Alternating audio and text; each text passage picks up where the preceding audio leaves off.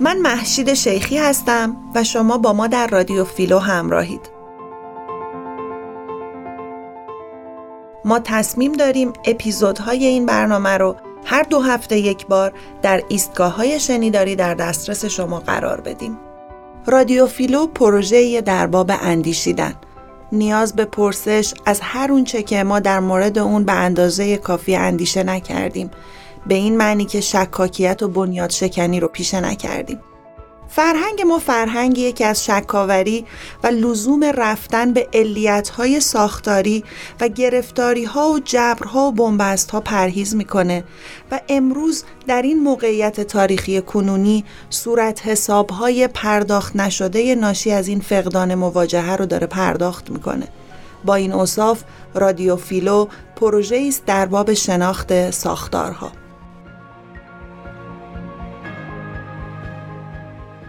در اپیزود آغازین براتون از ساختارهایی که قراره در رادیو فیلو به مطالعه و بررسی دقیق ترشون بپردازیم گفتیم.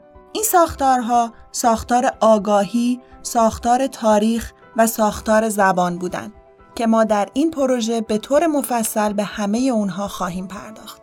شما می‌تونین آروم و آسوده مطالب رو تعقیب کنین و هر سوالی که براتون پیش اومد با ما در میون بذارین. ما اینجاییم تا با صبر و شکیبایی و اشتیاق و البته در حد توان و بزاعت خودمون بهشون پاسخ بدیم. همچنین در مجال پیشین تعریف کوتاهی از فیلوآنالیز به شما ارائه دادیم که توی مباحث بعدی خیلی دقیق تر و کامل تر بهش خواهیم پرداخت.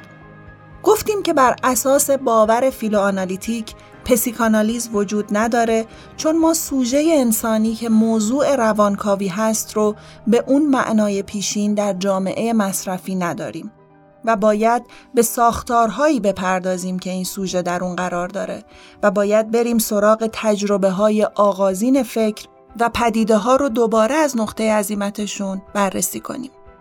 همینطور جهانبینی فیلوآنالیز رو با شما در میون گذاشتیم و گفتیم که این جهانبینی پاد متافیزیک هست و نگاه استعلایی به پدیده ها نداره. به تکامل تاریخی باورمند نیست و عقیده داره که جهان صحنه تطور و دگرگونی و جدال هست و ما مطابق باور اصالت تاریخ در یک فرایند تکاملی قرار نداریم. و باور سوم این که جهان آنگونه که می نماید نیست و میبایست علیت هایی رو در لایه های زیرین جستجو کنیم. همینطور به شما گفتیم که از پنج بارگاه برای ورود به مباحث استفاده خواهیم کرد. ادبیات، موسیقی، فلسفه، اقتصاد و فرهنگ.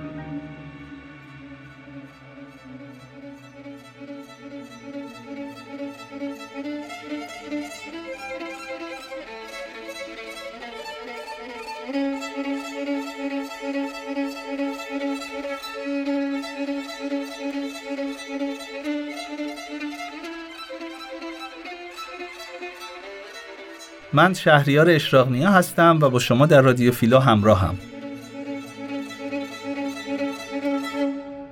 خب با این خلاصه کوتاهی که از اپیزود قبلی براتون گفتیم میریم سراغ محتوای اپیزود حاضر و براتون میگیم که در این اپیزود چه خواهید شنید. در این اپیزود با توجه به سه ساختاری که گفتیم بهشون خواهیم پرداخت از مفهوم ساختار آگاهی شروع می‌کنیم و اون رو موشکافانه تر مورد بررسی قرار خواهیم داد. کلمه مرموز آگاهی برای ما همیشه یادآور مفاهیم و پدیده هایی که کنار اومدن با اونها به لحاظ تاریخی برای بشر کار دشواری بوده. کنار اومدن با تاریخ، کنار اومدن با هویت، کنار اومدن با جدال هایی که هرگز پایانی برای اونها نمیشه تصور کرد. به بیان دیگه میشه گفت که زندگی ما از لحاظ تاریخی همیشه با تضاد همراه بوده. تضاد میان دو جنس، تضاد میان طبقه های اجتماعی، تضاد میان کشورها، تضاد میان حاکمان و محکومان. اما واقعیت امر اینه که تضادها هیچگاه سرنوشت معینی پیدا نمی‌کنن و سیر تضاد به نتیجه نهایی ختم نمیشه. البته که با وجود علم به این موضوع افسون آرزومندی های ما برای رفتن به سوی یک آینده معین هرگز دست از سر ما بر نمیداره. با این توضیح کوتاه متوجه میشیم که آگاهی تا چه حد مقوله دشوار و در عین حال مسئله عمومی و مبتلا بهیه که همیشه نوع بشر رو به خودش مشغول نگه داشته. ولی الان ما نمی‌خوایم در مورد نوع بشر صحبت کنیم. می‌خوایم در مورد انسانی معین در یک شرایط تاریخی و جامعه شناختی خاص صحبت کنیم. انسان ایرانی در اینجا و اکنون.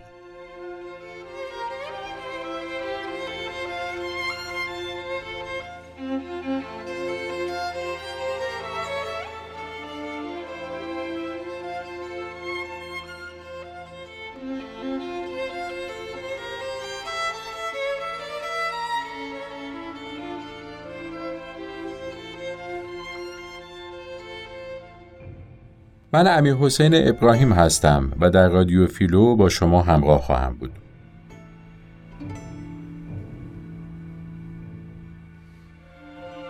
ساختار آگاهی از نگاه ما با سه مقوله سر پیدا می‌کنه و یک وجه سگان بنیاد داره که شاید بتونیم از بعضی از اونها به عنوان بنیادی ترین ویژگی ها و سرشت های انسانی نام ببریم. البته ممکنه بعضی ها مقولات دیگری رو به اونچه ما در اینجا بیان می‌کنیم اضافه کنند. اما لاقل در نگاه کنونی ساختار آگاهی در این سه مقوله قابل خلاصه سازیه. این ساختار نخست مشتمل به ساختار تمایل جنسی یا ساختار سکسوالیت است، دوم بحث در باب ساختار سرمایه و در نهایت ساختار کادر خاطره جمعی یا به معنایی که بعدا بحث خواهیم کرد خود آگاه جمعی که در واقع پیوند میان یک مای همسرنوشت و گذشته خودش رو رقم می‌زنه.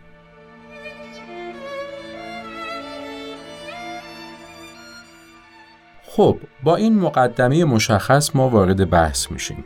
در مورد اولین ساختار در مجموعه ساختار آگاهی یعنی ساختار تمایل جنسی.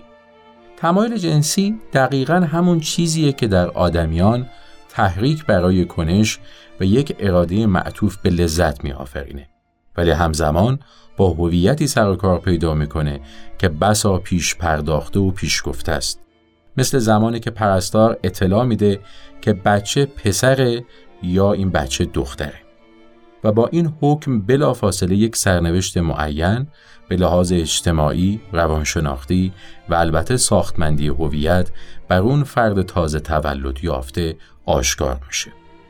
این پرسش دیرپا لاقل در دوران مدرن که انسان مفهومی طبیعی یا برساخته مناسبات فرهنگی و اجتماعی همچنان پرسشی که پاسخ قطعی و نهایی دریافت نکرده. ولی پاسخ ما برای این پرسش آشکارا اینه که بشر مفهومی است بر ساخته فرهنگ. ما اگر هم طبیعی بودیم مدت هاست که از این مناسبات طبیعی فاصله مطمئنه ای گرفتیم. آمدیم به دنیای فرهنگ و به حوزه تمدنی. بنابراین وقتی که داریم از تمایل جنسی صحبت می‌کنیم فقط مسئله اشتها نیست. فقط مسئله ارضا یا اطفاع آدمی هم نیست. اون چیزی است که ما رو در هویت و ماهیت واقعی اجتماعی معین می‌کنه.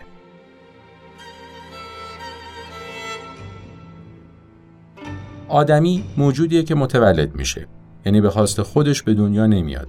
یک هویت پیدا می‌کنه. و اولین هویت هم اینه که یکی از دو ساختار به فرض اصلی جنسی رو میپذیره. و نکته مهم بعدی اینه که باید موجودی باشه منطبق با اون چیزی که جامعه ازش میطلبه. یعنی مفید باشه و سودمند برای ساختار اصلی. خب با این مقدماتی که گفته شد قبل از صحبت در مورد تمایل جنسی سوال به مراتب وسیعتر و جدیتری در مورد کیستی و چیستی و هویت و ماهیت بشر وجود داره که پرسش در مورد تمایل جنسی در زیر مجموعه این سوال قرار می‌گیره این سوال یک سوال تاریخمنده و ما باید قبل از اون در مورد زیست زمان بشری توضیحاتی بدیم. ما ادوار تاریخی و زیست زمان بشری رو به سه بخش می‌تونیم تقسیم کنیم. دوران باستان که از اون با نام کیهان مداری یاد می‌کنیم و بعد قرون وسطا که از اون به عنوان دوران یزدان مداری نام می‌بریم و بعد عصر تجدد که اون رو به عنوان دوران انسان مداری می‌شناسیم. به دیگر سخن ما با سه نوع آدمیزاد مواجهیم یعنی آدم دوران کیهان مدارانه آدم دوران یزدان مدارانه و آدم دوران انسان مدارانه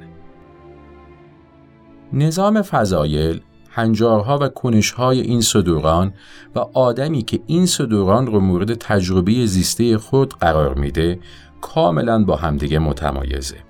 یعنی هر کدام از این دورانها نسبت به دوران بعدی یک گسستگی تام نشون میدن. اگه بخوایم توضیح بیشتری در خصوص این سه دوران بدیم به این صورت هست که در اولین تقسیم بندی تاریخی یعنی دوران کیهان مداری مثلا در دولت شهرهای یونانی یا امپراتوری ایرانی، هندی و چینی اساس فضائل اجتماعی در پیوند با یک کل قرار داره.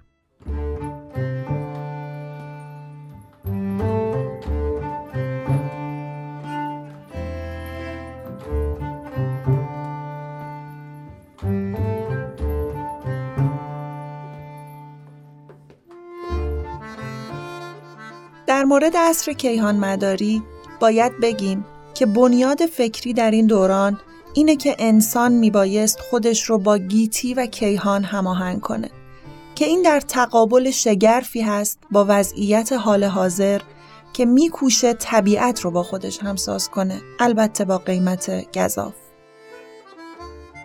هیچ نشونی شما نمی‌تونید در این دوران پیدا بکنین که آدمیان فضیلت، حقیقت یا هر گونه گفتار ارزش نگرانه دیگه ای رو بر اساس مفهوم خودمداری و خودبینی تولید کرده باشند. به بیان دیگه مناسبات اقتصادی، نظامات سیاسی و بنیاد جهانبینی کیهان مدار اجازه ایجاد چنین نگرش مبتنی بر فردیت رو نمیده. کما اینکه ما در دوره بعدی یعنی قرون وسطا هم نمی‌تونیم به قول انگلیسی ها چنین نگرش سلفیش و خودبینانه ای داشته باشیم. فئودالیسم به عنوان زیربنای اقتصادی این دوره تاریخی و مدرسیگری به عنوان فلسفه و حکمت و جهانبینی این دوره باز اجازه نمیدن که فردیت خودش رو به عنوان کانون ارزش هویدا و شکوفا کنه.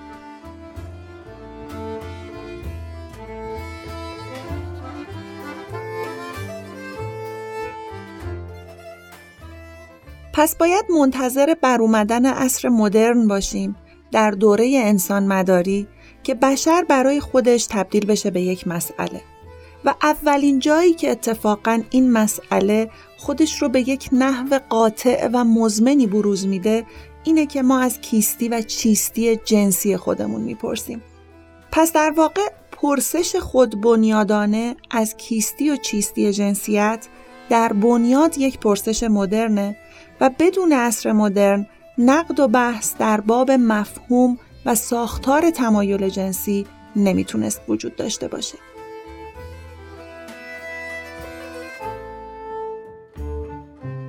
پس ما نمی‌تونیم بگیم در دورانهای گذشته، در دوران کیهان مداری یا در دوران قرون وسطا بحث در باب تمایل جنسی وجود نداشته. ولی به عنوان زیل خود بنیادی بشر نمی‌تونسته به خودش هویت ببخشه و بروز خارجی پیدا کنه. زیل یک نظام اجتماعی، یک نظام تمدنی و خصوصا یک فرهنگ دینی تعریف می شده نه به عنوان مسئله که با خیشکاری و خودبنیادی انسان سر و کار مستقیم پیدا بکنه. پس اونچه که امروز به عنوان کنش جنسی در جوامع معاصر می‌شناسیم محصول یک فرایند بسیار طولانی از دگرگونی هایی که بشر در باب ماهیت و هویت خیشتن به دست آورده. واقعیت ام اینه که ما به خصوص در تمدن غربی که به هر حال این پرسش ها و روشمندی های پاسخ به این پرسش ها در طول دویست سال گذشته در این تمدنه که تکوین پیدا کرده از زمان یونان باستان بحث جدی داشتیم در باب مقوله جنسیت و این بحث جدی خوشبختانه تا اندازه قابل ملاحظه هم مکتوب شده یعنی ما پنجاه و چند رساله زید عنوان افرودیسیا داریم در یونان باستان که در مورد نظام رفتار جنسی، سلامت رفتار جنسی و ضرورت این رفتار بحث کرده. در صدر دوران مسیحیت هم تقسیم مردمان به دو گروهی که روحانیت پیشه می‌کنن و گروهی که خانواده تشکیل میدن و لازمه که رفتارها و کنایشهای خاص به خود رو و قانونمندی های خاص به خود رو داشته باشن بحث شده. و رسالات متعددی در این دوره هم به زبان یونانی و هم به زبان لاتین داریم.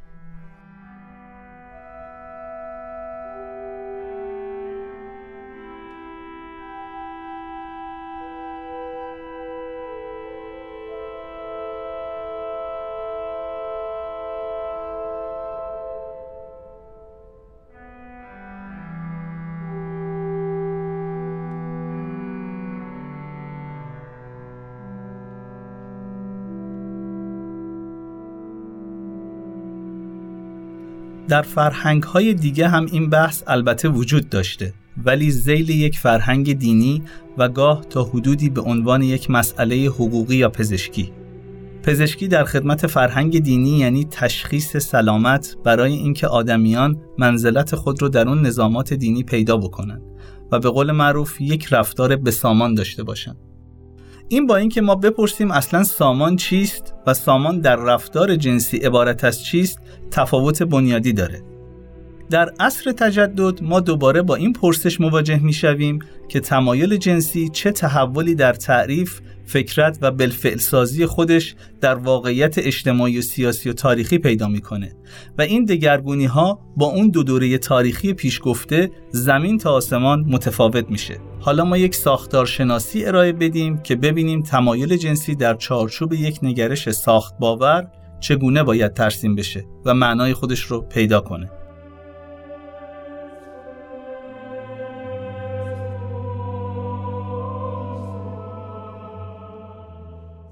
اولین فاکتور مفهوم سلامت در تمایل جنسی است.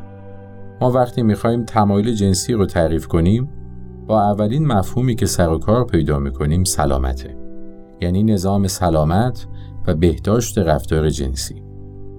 که تاکید می‌کنیم مفهومی است تاریخمند. یعنی از نظر ادوار تاریخی این مفهوم سلامت یا عدم سلامت مجموعه رفتارهای جنسی تحول پیدا کرده. یعنی اونچه که ما در یک دوران سالم تلقی می کردیم ممکن است در یک دوران دیگر بیمارگون نامگذاری کنیم. و به عکس. نمونه شاخص اون همجنس خواهیه. یعنی همجنس خواهی در طول دورانهای تاریخی مختلف در فرهنگهای گوناگون و خاصه در دوران مدرن باش رفتارهای مختلفی شده. واقعیت اینه که این گفتمان سلامت خود از شبکه قدرتی ناشی میشه که اصلا و ابدا نمیشه نام بیطرفانه و خونسا انگار علم رو با خیال راحت بر اون گذاشت. پیش انگاره این موضوع هم سود آوری و کارآمدی مربوط به یک سیستم اجتماعی خاصه. مثلا اگر شما با تمدن بورژوایی مواجهین سخن اینه که انسان بورژوا در چه قالبی می‌تونه برای این نظام سرمایهداری حاکم سود آور و کارآمد باشه؟ چگونه باید تشکیل خانواده بده و چگونه باید به طور کلی رفتار جنسی داشته باشه تا به این سوداوری و سرمایهداری و بورژوایی حاکم لطمه وارد نکنه بلکه به عکس به اون پویایی و تحرک بیشتری ببخشه.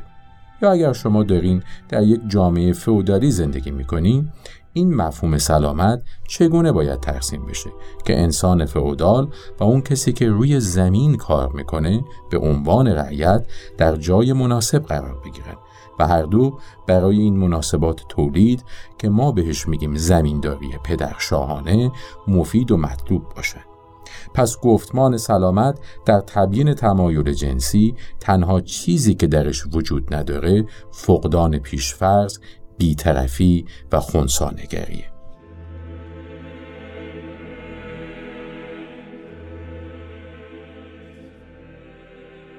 گفتمان دوم در تشخیص و تبیین ساختار تمایل جنسی عبارت است از مفهوم دیگنیته که ما اون رو به منزلت ترجمه می‌کنیم. منزلت اساسا یک مفهوم اخلاقیه یعنی بگیم کدوم رفتار جنسی کدوم نوع تمایل جنسی کدوم نوع لذت و شور جنسی در چارچوب یک کنش و اراده اخلاقی قابل تقسیمه و کدوم نوع تمایل و کنایش در چارچوب این مفهوم گفتمان اخلاقی نمی گنجه و ضد این گفتمان اخلاقی باید طبقه بندی بشه. پس در واقع ما از گفتمان سلامت که کانونش تبه میایم به گفتمان منزلت که کانونش اخلاقه. کنش اخلاقی اراده معطوف به قدرتیه که توان آفرینش یک سوژه اخلاقی رو به بشر میده. یعنی چطوری انسان نظر، عمل و احساس خودش رو در پیوند با یک موضوع معین با هم هماهنگ بکنه و یک نوع یک دستی در رفتار آدمی به وجود بیاد. که ما روی هم رفته به این یک دستی و انتباق باطنی میگیم گفتمان اخلاقی زیست بشری خب مهمترین جایی که این اتفاق میفته کجاست؟ تمایل جنسی چرا؟ چون بنیادی ترین وجه اراده معطوف به قدرت اخلاق مداره که بشر رو به دیگری وصل می‌کنه. اون هم به دیگری که ما بدون چشم داشت بهش نگاه نمی کنیم مسئله لذت کامخواهی و فراتر از این تولید مثل و بقای نوع. اینجا هم ما پیش انگاره داریم. ذهن ما دچار پیشفرزهای گوناگونه که انتباق ما با این پیشفرزها و بعد تطابق ما با منافع دیگری و احترام به دیگری و عمیقتر بگیم التزام به دیگری ما رو وارد گفتمان اخلاق می‌کنه و از اون رابطه صرف قدرت که یکی بتونه دیگری رو مورد سوء استفاده و تعرض قرار بده خارجه. یعنی چارچوبی که این دو آدم بتونن در یک رابطه لذت بخش باشن اما در عین حال از هم سوء استفاده نکنن به هم لطمه نزنن و رابطه استعمارگرانه بدن یا میل نسبت به دیگری نداشته باشند. این توضیح کوتاهی بود که در مورد منزلت داده شد و بعدا به تفصیل در موردش صحبت خواهیم کرد.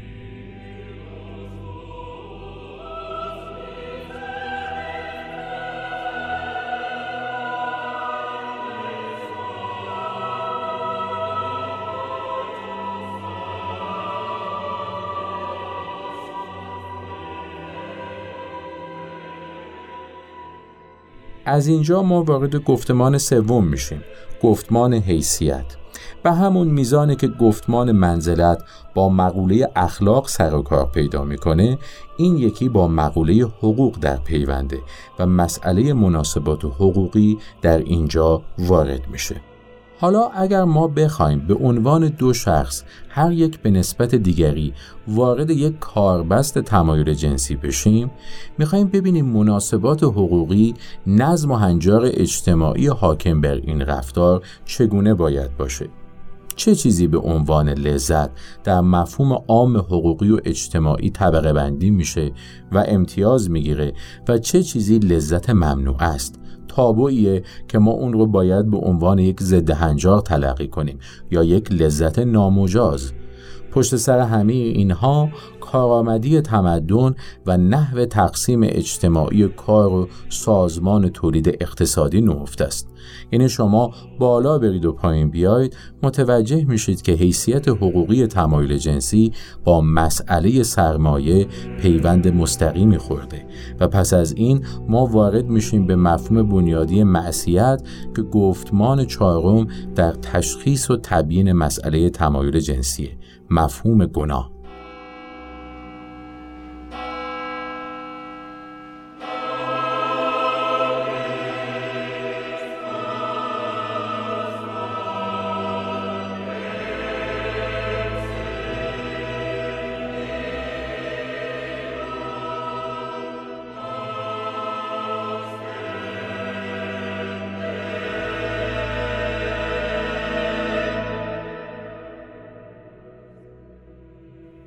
گناه. طبیعتا می‌دونید که یک پشتوانه دینی براش نهفته است. ولی تحت شرایطی حالا با سهل نگری می‌تونه بعد اخلاقی هم به خودش بگیره. یعنی جایی که ما گناه رو به عنوان یک تخطی اخلاقی نه یک تخطی حقوقی یا دینی نامگذاری می‌کنیم. یعنی از دوران باستان اونچه که بنا نیست عامه مردم به عنوان روش زندگی به اون سمت حرکت بکنن به عنوان گناه نامگذاری شده. حالا اینجا موضوع خیلی جالب میشه. ما مفهومی داریم به نام بازنمود جمعی. این بازنمود جمعی در واقع مولد نظام اخلاقی و دینی جامعه است.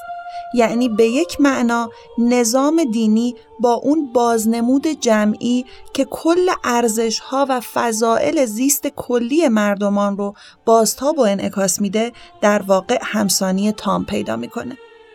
پس تخطی از فراورده های بازنمود جمعی همون چیزیه که ما در زبان فرهنگ دینی به عنوان گناه نامگذاری می‌کنیم.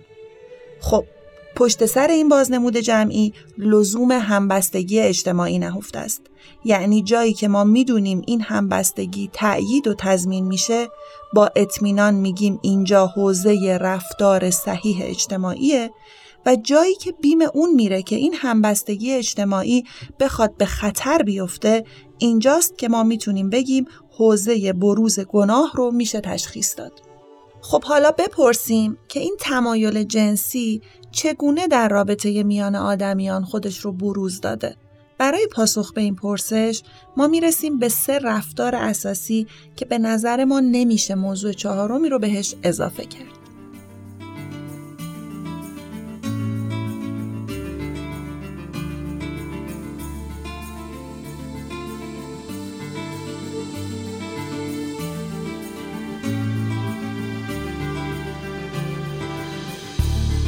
ferai l'été en novembre. Je la réchaufferai pour pas qu'elle tremble. J'inventerai les mots du silence.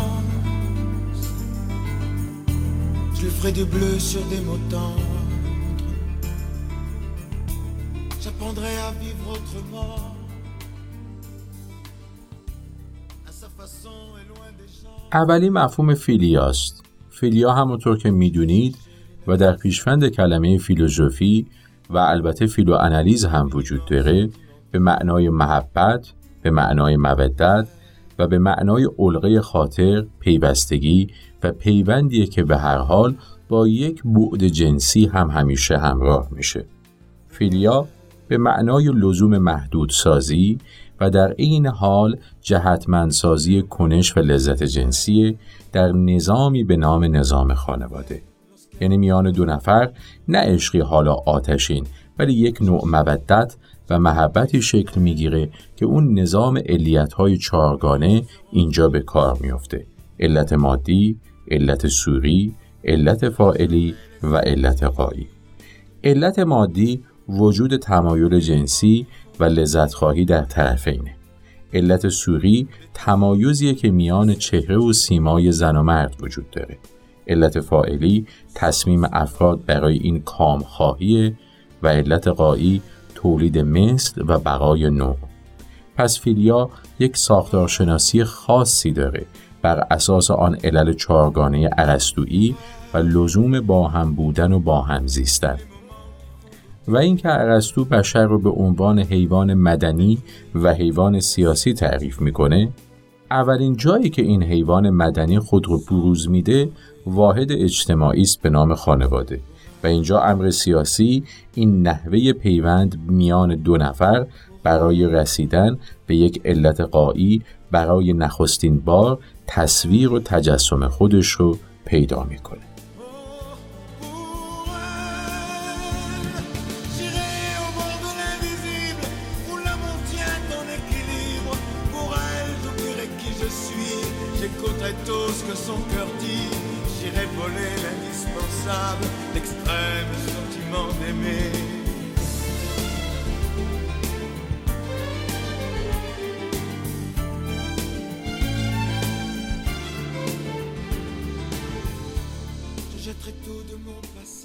چه شنیدین آهنگی بود ساخته ریکاردو کوچیانت آهنگساز، موزیسین و خواننده دورگه ایتالیایی فرانسوی با ترانه ای از ژان پل دوغه که در سال 1993 ساخته و منتشر شده.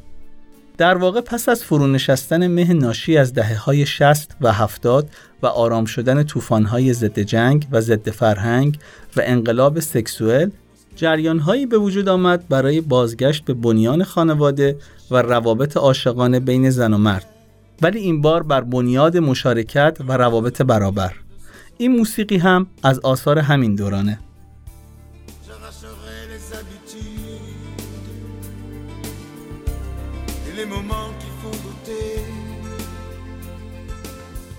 توی نوامبر تابستون به پا می‌کنم.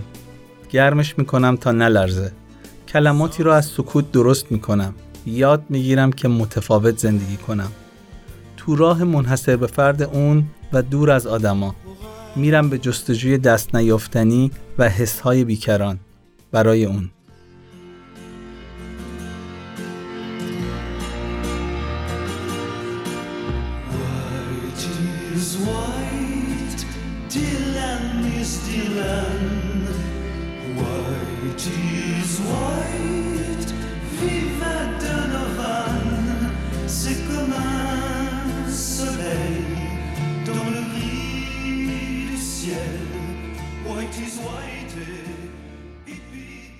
شکل دوم در رفتار و کاربست تمایل جنسی رو به نام آگاپه می‌شناسیم که ما اون رو به عشق ترجمه می‌کنیم. با هم نشستن و با هم زیستن به خصوص در یک زندگی جمعی یا کم و بیش دسته ای نظیر اونچه که ما در رفتار هیپی ها در دهه های 60 و 70 میلادی مشاهده می کردیم یا در ادوار دیگه تاریخ هم رفتارهای کولیوش یا قلندرانه مشاهده شده. کسانی که در واقع عیش و عشقت جمعی رو تشخیص میدن و می‌تونن از این نحو زندگی جمعی و از این نحو بود و باش لذت ببرن و خودشون رو درش پیدا بکنن. این نحوه و قالبیه که ما در میان بسیاری از گروه های اجتماعی و در دوره های مختلف تاریخ به تاکید هم می‌کنیم نه فقط دوره مدرن شاهدش بودیم و داشتیم. کانون رفتار آگاپه یک نوع همزیستی است. همزیستی که در اون نه تعهد خاصی وجود داره و نه پایبندی های قانون مدارانه آنچنانی. آنچه که بیشتر جلوه می‌کنه اینه که دم رو غنیمت بشمار ولی در یک رابطه که هم تعاملیه و هم رابطه است که صرفا میان دو نفر اتفاق نمیافته. بین یک جمعی واقع میشه که امیدواریم این واژه تخته آمیز نباشه ولی یک نوع زیست گلوار رو در واقع ما درش مشاهده می‌کنیم. و عیش و نوشه هایی که در فرهنگ ما هم بوده در میان قلندران ملامتی ها و امثال این قبیل گروه ها در دوره های مختلف اجتماعی و تاریخی ما اتفاق افتاده.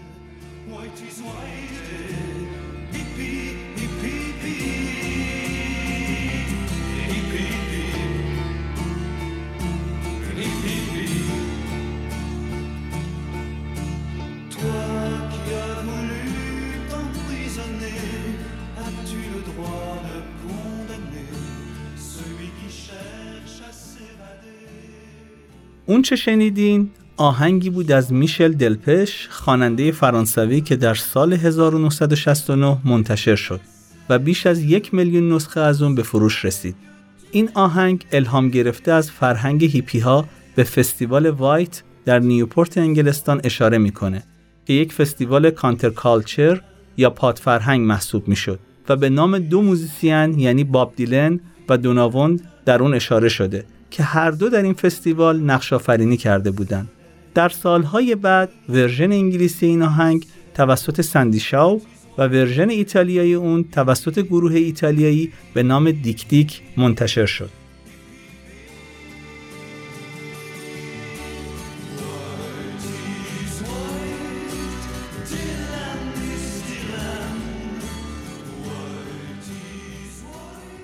وایت وایت و دیلن دیلن وایت وایت و زنده باد دوناون اون مثل یک خورشید در خاکستری های آسمون میمونه.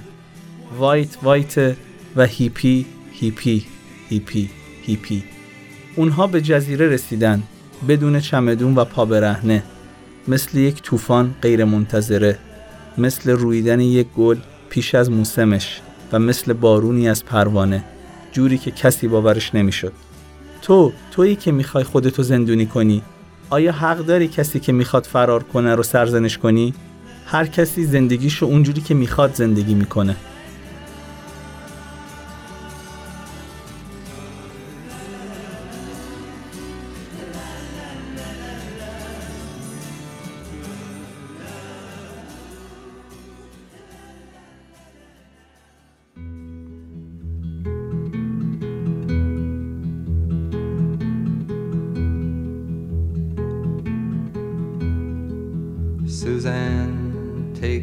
you down to her place near the river. You can hear the boats go by. You can spend the night beside her. And you know that she's half crazy. But that's why you wanna be there. And she feeds you tea.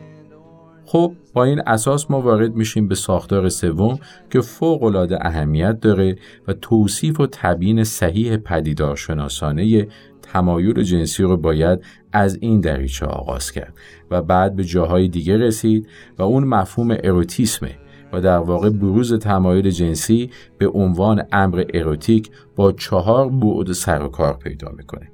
اول اینکه رابطه رابطه میان دو نفر. یعنی برخلاف آگاپه که یک ایش و نوش گله‌ای و جمعی رو تجویز می‌کنه اروتیسم اساسا موضوعیه که میان دو نفر تجربه میشه و نه نکته دوم این که اروتیسم از تمام دایره های شناسنامهدار و رسمی رفتار جنسی که در جامعه تجویز شده و پذیرفته و منزلتمند و حیثیت مداره عبور می‌کنه. سوم اینکه در اون تعهد به معنای اخلاقی کلمه یعنی اینکه طرفین یکدیگر رو به دیگری واگذار می‌کنن و این با یک نوع وفاکیشی همراه میشه فضیلت نیست. در نهایت اینکه این رابطه از هر نوع ترسیم و تبیینی که در فرهنگ‌های دینی یکتاپرست که می‌شناسیم در همه اونها به نوعی ضرورت خانواده تجویز شده خارج قرار می‌گیره. یعنی تمامی آن تابوهایی که در روابط جنسی شناخته میشه در هم شکسته خواهد شد. و اروتیسم مانع تکوین هر نوع زیستیه که ما به عنوان زناشویی و خانواده نامگذاری می‌کنیم. خصوصا اینکه در این بود چهارم باید متذکر بشیم که اروتیسم رابطه رو به زن و مرد محدود نمی‌کنه و پای گونه های دیگر رفتار یا تمایل جنسی رو به میون میکشونه. که به هیچ وجه محدود به اون شکل معروفتر یا شناخته شده تر ارتباط نیست. ولی این عشق آتشین هم وجود داره. یعنی میان طرفین بی آنکه تعهد یا وفاکیشی به مسابه فضیلت وجود داشته باشه ولی کشش شاید عمیقتر از مفهوم تعهد میان طرفین هست که البته ممکنه حتی با ایجاد درد حتی برخکشی نسبت به طرف مقابل هم همراه باشه ولی گویین که اون طرف مقابل هم این نوع رفتارهای به ظاهر همراه با گونه ای سوء استفاده رو به عنوان نوعی کامخواهی که شامل حال خودش هم میشه پذیرفته. بنابراین این همون چیزی است که ما بر اساس تعریف رسمی پسیکنالیز یا روانکاوی به عنوان انحراف و اعوجاج در رفتار جنسی می‌شناسیم. اروتیسم این اعوجاج رو تقدیس می‌کنه. نه اینکه اون رو به عنوان امر مردود و ناشایست بپذیره He said, All men will be sailors then until the sea shall free them. But he himself was broken long before the sky would open. Forsaken, almost human, he sank beneath your wisdom.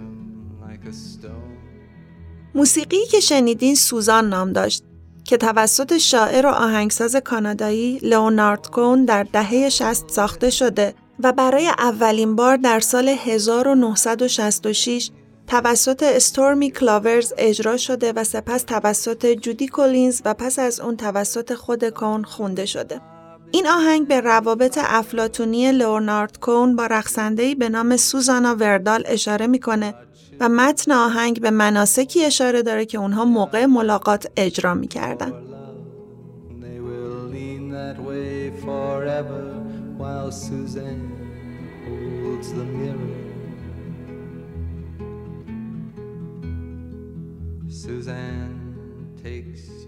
سوزان تو رو می‌بره اون پایین توی خونش نزدیک رودخونه.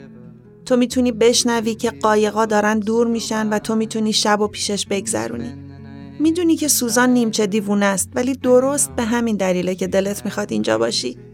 اون بهت چای و پرتغالی میده که این همه راه از چین اومده و درست وقتی که تو می‌خوای بهش بفهمونی که عشقی نداری بهش بدی اون تو رو روی طول موج خودش میاره و می‌ذاره که رودخونه جواب تو بده و بهت بگه که تو همیشه عاشقش بودی.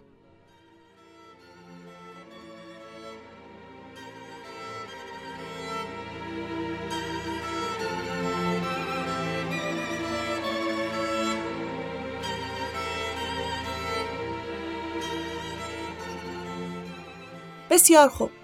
این بحث ما شد در باب مفهوم تمایل جنسی و ساختار آگاهی به مسابه تمایل جنسی. و گفتمان هایی که در درون این بحث وجود داره. اینجا یادآوری یک نکته ضروریه.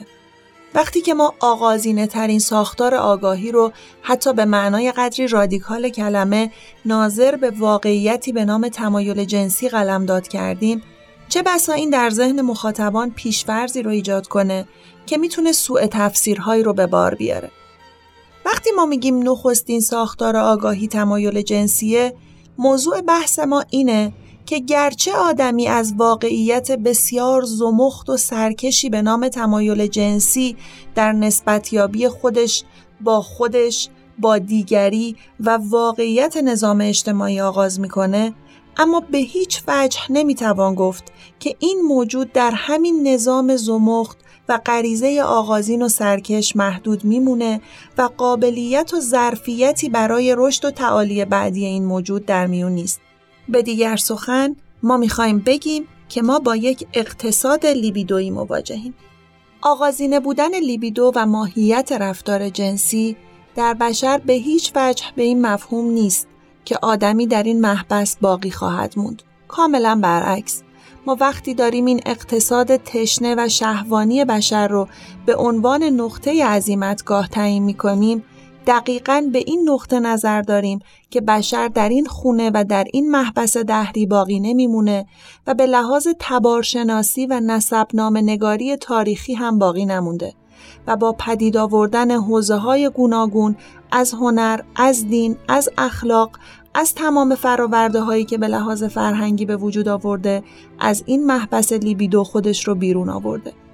اما اگر ما این زندان نخستین رو نادیده بینگاریم اتفاقا در تشخیص ماهیت بشر به اشتباه خواهیم افتاد و البته فراموش نکنیم که عناصر و شالوده های بنیادی این فرهنگ همچنان روی بنیادهایی پیریزی شدن و به حیات خودشون ادامه دادن که ما به نام نظام قرایز می‌شناسیم. ملا صدرا یک فرمول و جمله مشهوری داره. میگه ان الانسان جسمانیت الحدوث و روحانیت البقا ما این رو در جهانبینی فیلوآنالیز اینجور تقریر دوباره می‌کنیم که ان الانسان جنسیت الحدوث و روحانیت البقا حدوث بشر در تاریخ طبیعی خودش بی تردید یک حدوث لیبیدویی و جنسیه. ولی تداوم به هیچ وجه محدود به صرف مفهوم جنسیت نمونده و ما به خونه ها و گذرگاه هایی رسیدیم که بسا بسیار از مفهوم آغازین تمایل جنسی فاصله داره و رهاوردهایی بسیار فربهتر از اونچه که ما در ماهیت و هویت جنسی می‌تونیم جستجو بکنیم.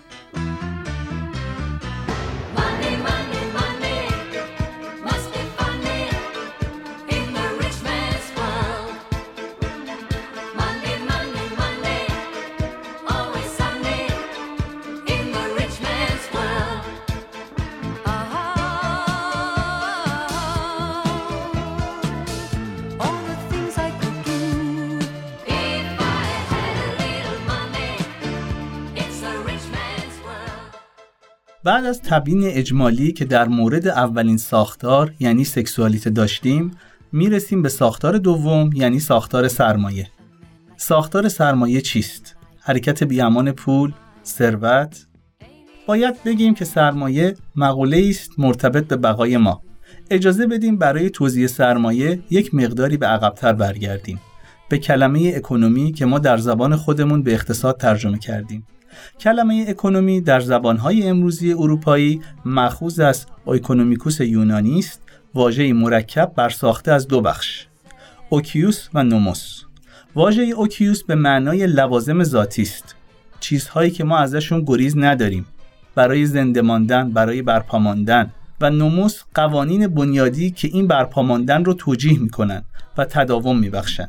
حالا ببینیم که وقتی داریم از سرمایه صحبت می‌کنیم پیوندش با مفهوم اکنومی چطور برقرار میشه؟ وقتی که میگیم سرمایه مرادمون اقتصاد سرمایه است. سرمایه‌ای که خودش رو به صورت یک سیستم اقتصادی باستولید می‌کنه. اینجا هم با سه تا ساختار سر و کار داریم. ساختار مبادله، ساختار مازاد و ساختار مصرف. از دیرباز آدمیان با هم مبادله می‌کردند حتی برای مبادله الزاما نیازی به پول هم نداشتن. اما اگر ما بخواهیم مبادله رو سامانمند بکنیم و از ساختار کالایی خارج کنیم مسلما نیازی خواهیم داشت به یک رابطه به یک واسطه که نام آن واسطه پول است. اما سرمایه قابل فروکاستن به پول نیست.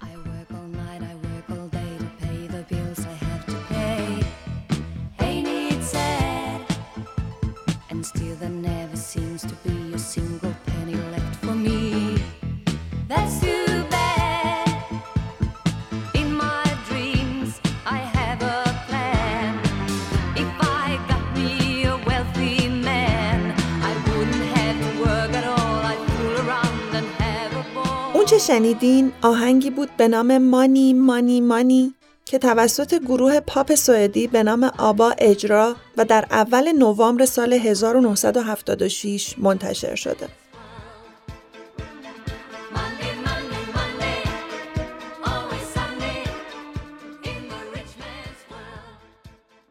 تمام روز و کار می‌کنم. تمام شب و کار می‌کنم تا صورت حسابامو پرداخت کنم. این واقعا ناراحت کننده نیست. و تازه یه پنی هم واسه خودم نمیمونه و این افتضاحه. من توی خیالاتم یه نقشه ای دارم. اگه من یه مرد پولدار داشتم اصلا مجبور نبودم کار کنم. واسه خودم میچرخیدم و پرسه می‌زدم. پول پول پول. باید دنیای یه مرد پولدار خیلی باحال باشه. پول پول پول. آسمون توی دنیای یه مرد پولدار همیشه آفتابیه.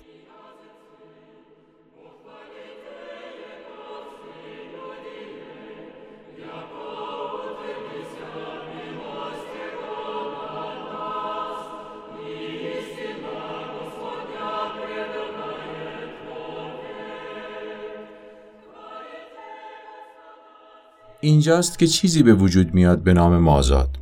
اجازه بدید قدری تعمل کنیم ببینیم مازاد چیه. چه چیزیه که باعث میشه کسانی که صاحب سرمایه هستند مدام سرمایه دارتر و اون کسانی که فاقد سرمایه هستند از دسترسی به کانونهای سرمایه از نظر تاریخی و اجتماعی دورتر بمونن. این مسلما محصول توطعه و دسیسه نیست. یک ساختار خاصه که این وضعیت رو ایجاد و مداوما باز تولید می‌کنه. و این باز تولید سر کار داره با مفهومی به نام ارزش مازاد که در فارسی به غلط به ارزش افزوده ترجمه میشه. اجازه بدید که در فرصت دیگه به این غلط مشهور رسیدگی کنیم. ولی فعلا همین اندازه بس که قرار نیست مازاد افزوده باشه. واقعا مازاده. چیزی که از یک تولد حاصل میاد برپا میمونه حتی به رغم یا علا رغم آگاهی یا تمایل ما. هر ماده خامی که می‌خواد به کالا تبدیل بشه هر نوع سیستمی که می‌خواد به یک نوع خدمات منتهی بشه نیازمند زمانه. زمانی که در واقع کسانی صاحبش هستند و کسانی از اون محرومن. کسانی که ساختار زمان رو تحت کنترل و مدیریت خودشون دارن و این ساختار رو می‌تونن آگاهانه به پیش ببرن و کسانی که در واقع تحت یک جبر در این ساختار شرکت می‌کنن. عمر خودشون رو واگذار می‌کنن تا یک ماده خام رو به کالا یا خدمات تبدیل کنن. پس مازاد عبارت از پول خون شما.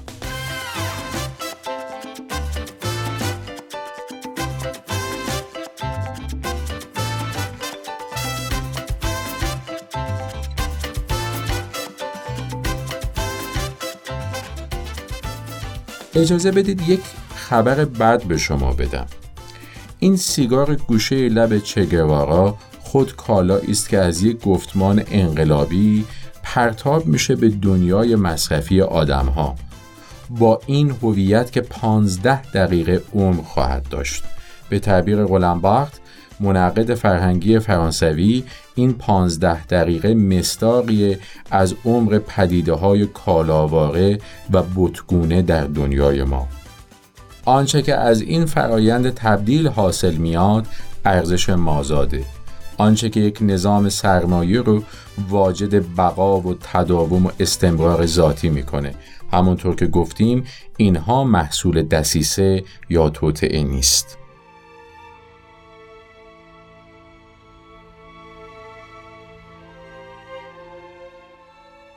ما اینجا با یه نگونبختی طرفیم. اگر شما بخواین زمان کافی برای فراغت داشته باشین یه عده باید بیشتر کار کنن.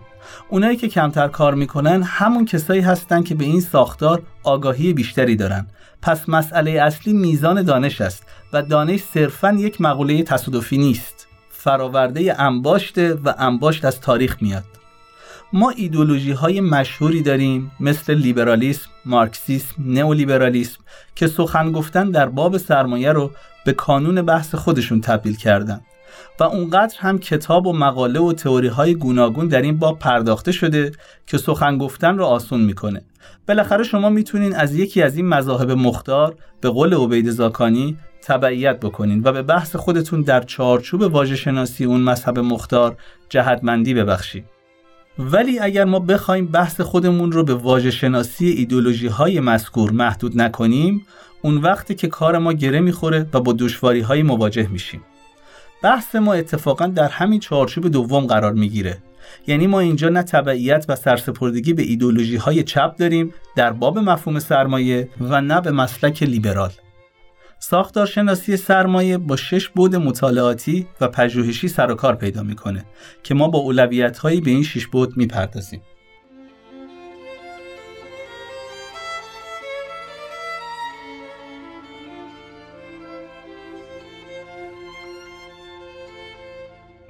نخست اون که سرمایه مفهومی تاریخی یعنی ما ترسیم و تجسم مفهوم سرمایه رو منهای تاریخ اجتماعی و در معنای عامتر کلمه تاریخ تمدن نمی‌تونیم داشته باشیم. یعنی اگر اون رو که ما امروز در سال 2021 سرمایه نامیده میشه بخوایم در یک دوران دیگه هم به عینه جستجو کنیم خودمون رو به بیراهه کشیدیم. سرمایه مقوله‌ای که در تاریخ پدیدار شده تطور پیدا کرده و هنوز هم حرف آخر در موردش گفته نشده. یعنی سرمایه مثل یک موجود زنده کماکان در یک ارگانولوژی پویا در حال تحرک و دگرگونیه بود دوم اینه که سرمایه اساساً مقوله است سیاسی. یعنی سرمایه امریه که در نظامهای سیاسی بروز می‌کنه و پشتوانه رفتار سیاسیه و در عین حال خودش از درون شبکه قدرت برمیاد. پس نگاشتن تاریخ در باب سرمایه همهنگام با نگارش تاریخ سیاسی. بود سوم اینه که سرمایه اساساً مقوله است فرهنگی یعنی اونچه که ما به عنوان فرهنگ سیاسی یا سیاست فرهنگی مینامیم در واقع سرمایه رو به حرکت میندازه افروزش و افزایش میده و کانونهای نوینی به اون میبخشه که ابتداعا در اون وجود نداشته. مثلا ما الان به یک حجمی از مال می‌رسیم به میزان املاک میزانی از ثروت و دارایی. و حالا فکر می‌کنیم که با این دارایی ها چه می‌توان کرد و چه باید کرد. وقتی شما این رو تبدیل می‌کنین به یک نظام آموزشی و ارزش ها و فضیلت هایی رو که فکر می‌کنین مفید و مطلوبن در یک یا دو نسل یا بیشتر آموزش میدین یک فرهنگ سیاسی و یک سیاست فرهنگی رو ایجاد کردین که پشتش سرمایه است و اون سیاست فرهنگی پدیدار آمده وجود و تحرک مدام این سرمایه رو از نو تضمین خواهد کرد. پس ما در اینجا می‌فهمیم که در واقع مقوله فرهنگ و سیاست مورد دو سه در تولید و باز تولید سرمایه در مستاق به هم گره خوردن ولو اینکه ما اینها رو از نظر مفهومی از هم جدا بدونیم. مقوله چهارم اینه که سرمایه با جمعیت با جنسیت با مسئله تولید و باز تولید بشر سر و کار پیدا می‌کنه. شما برای اینکه سرمایه رو تشخیص بدین اول باید انسان رو به عنوان نیروی تولید داشته باشین. انسان رو به عنوان موجودی داشته باشید که قدرت بازتولید خودش رو داشته باشه. در غیر این صورت حرکت طبیعی سرمایه متوقف خواهد شد. پس اینجاست که سرمایه به کلیت اجتماع بشری و روابط جنسی آدمیان با یکدیگر پیوند می‌خوره. مقوله پنجم اینه که سرمایه اساساً با امنیت سر و کار پیدا می‌کنه. یعنی ما می‌تونیم بگیم وجود سرمایه تداوم و تضمین اون یعنی تأمین و تضمین امنیت برای فرد، خانواده و جامعه. و در نهایت اینکه سرمایه جهان رواست. سرمایه رو شما در یک جا نمی‌تونین متوقف کنین. سرمایه سیال منعطفه تحرک می‌کنه و نیروی موجود رو به نفع خودش به کار میاندازه. پس اونچه که این شیش ویژگی رو همزمان داره و به هیچ کدام آنها به انفراد قابل فروکاستن نیست زیل عنوان سرمایه نامگذاری میشه.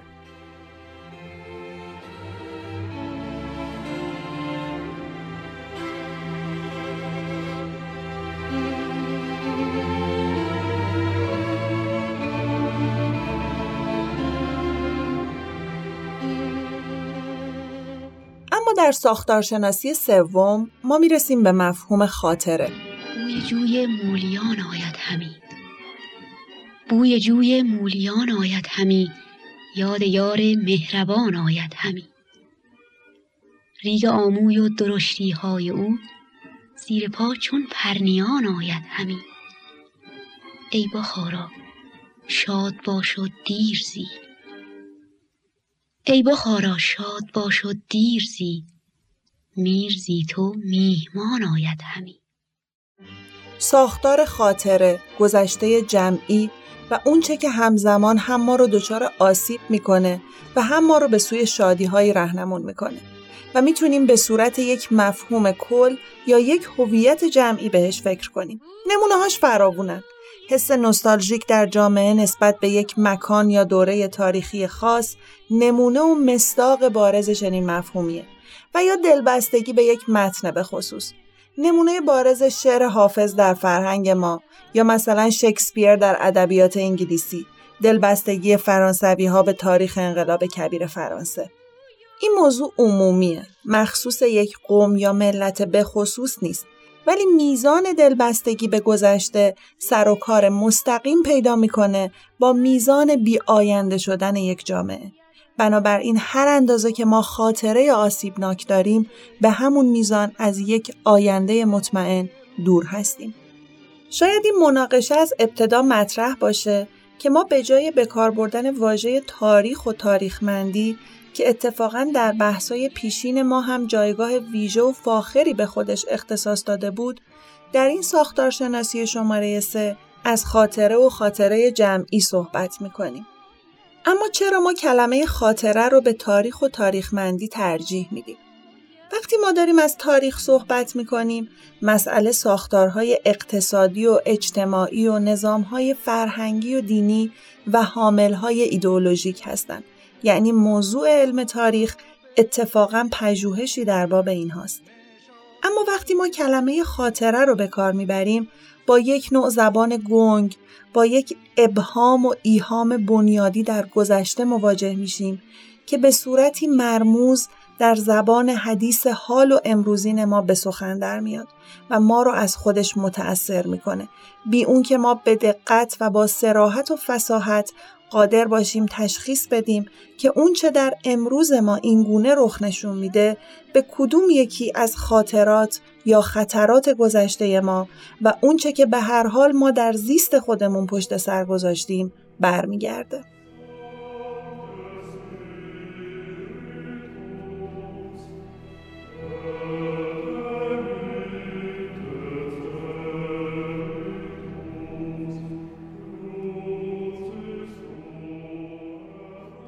اینجا تا اندازه قابل ملاحظه ای پای روانکاوی به معنای فرویدی کلمه به ماجرا باز میشه.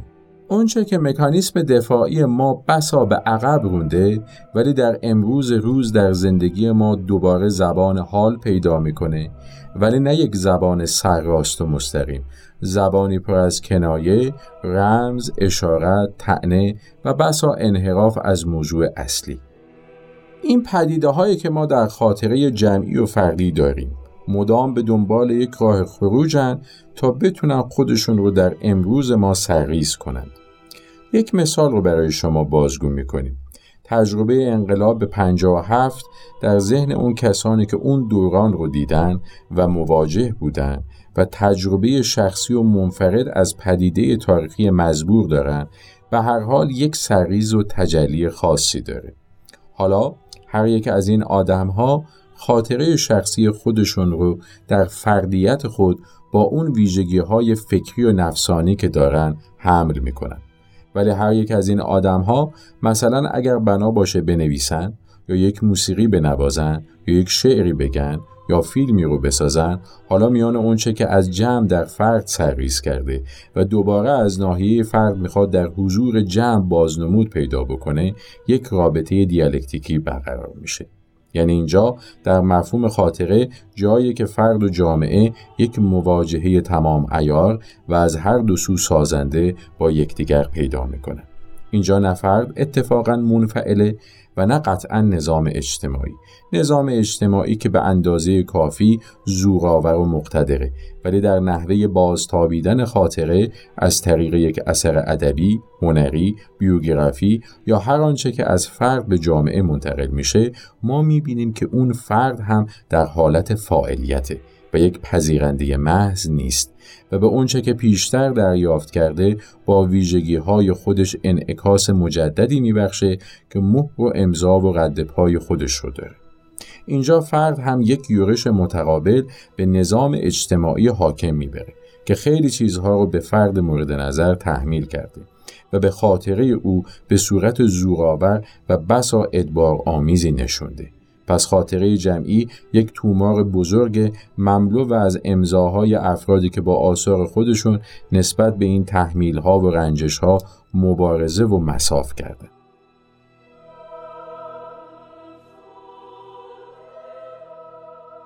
نکته ای که باید در این مقال یادآوری بشه اینه که وقتی ما داریم از ساختار خاطره جمعی صحبت می‌کنیم با هوشیاری و خداگاه عام سر و کار داریم. یعنی تنها چیزی که اتفاقا در این عرصه جولان نمیده اون مفهومیه که ما به نام زمیر ناآگاه می‌شناسیم. حالا یا می‌تونیم این زمیر ناآگاه رو در معنای خاص فرویدی کلمه لحاظ کنیم یا اینکه متوسل بشیم به مفهوم برساخته کارل گوستاو یونگ که در ادبیات منور الفکری و ترجمه معاصر ما به عنوان ضمیر ناخودآگاه جمعی یا توده‌ای ترجمان شده و خیلی هم نفوذ پیدا کرده. به این معنا که آدمیان با رجوع به archétype ها و prototype های اعصار گذشته حتی دوران ما قبل تاریخ، دوران ما قبل تکوین فرهنگ به رفتارها و اندیشه های امروزین خود تعاصر و جهتمندی میبخشند.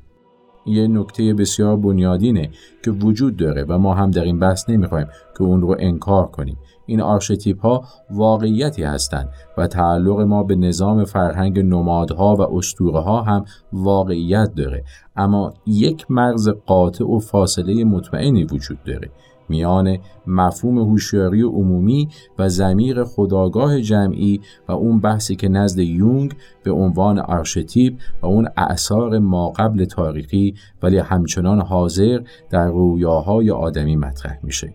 آنچه که ادبیات روانشناسی اعماق اون رو به پیش برده. پس یک بحث به عنوان خاطره جمعی که سه شالوده داره. شالوده زبان مشترک، سرنوشت تاریخی مشترک و همینطور نحوه بیان نوستالژیکی که یک گذشته ای رو ولو اینکه گذشته نزدیک بوده باشه یا گذشته دور تفاوتی نمی‌کنه به زمان حال دعوت می‌کنه. برای اینکه یک امر سیاسی رو سامان بده. پس مفهوم خاطره ای که ما در philoanalyse داریم یک مفهوم جامعه شناسی سیاسیه. اما اون رجوع به archétype ها و prototype ها در بحث کارل گوستاو یونگ اساسا مفهومی است در بحث روانشناسی اعماق. یعنی یک مسئله ناخودآگاهه. غرق شدن بشر در یک مفهوم پیشا زبانی یا اساسا نازبانمند.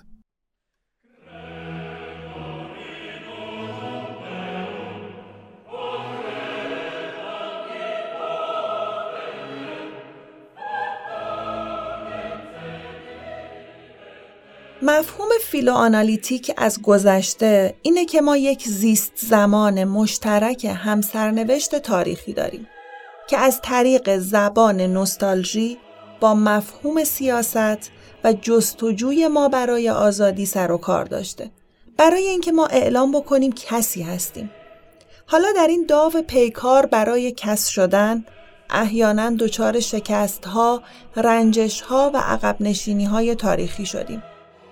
حالا وقتی که به زمان حال میایم این منظومه کرد و کارهای ما در قالب آثار مختلفی که خودمون ایجاد می‌کنیم در تقابل با اون شبکه قدرتیه که مدام ما رو از این خیشتن مایله که توهی کنه و هر اندازه که ما این خیشتن رو پس می‌گیریم از این نوستالژی کم میشه و بنابراین بار گذشته بر ذهن اکنون ما کمتر سنگینی می‌کنه.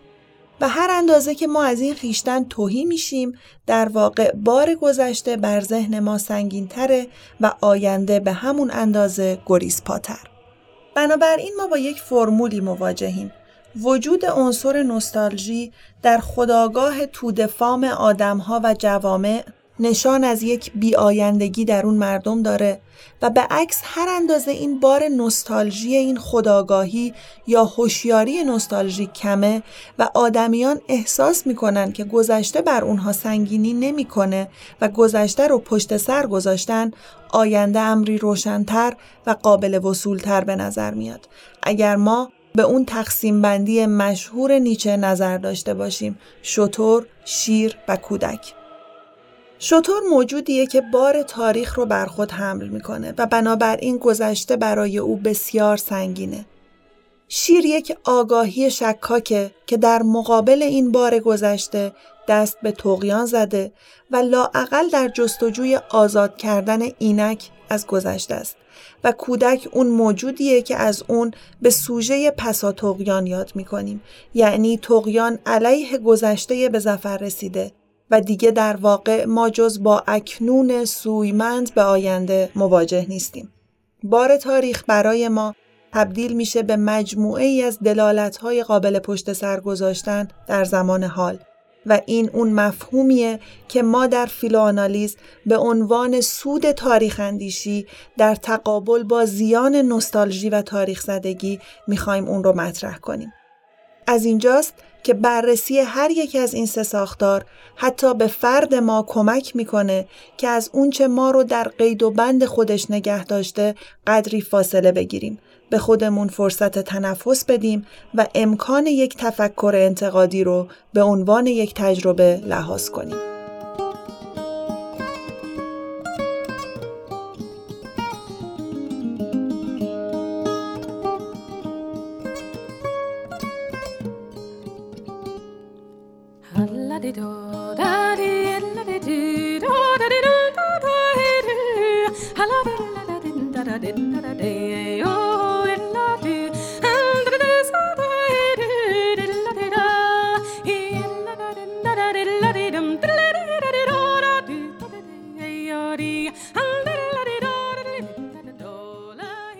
اپیزود در آبان ماه سال 1400 ضبط شده و در اول آذر ماه 1400 در دسترس شما دوستان عزیز قرار خواهد گرفت. راویان این اپیزود محشید شیخی، امیر حسین ابراهیم و شهریار اشراقنیه هستند.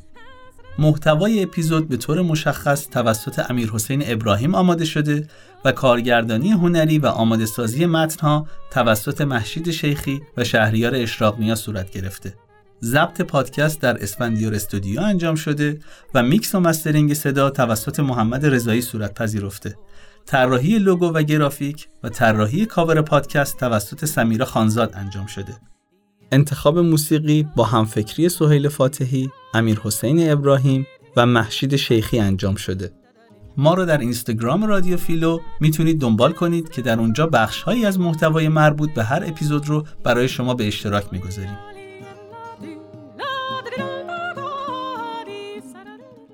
فیلوآنالیز کوچ است.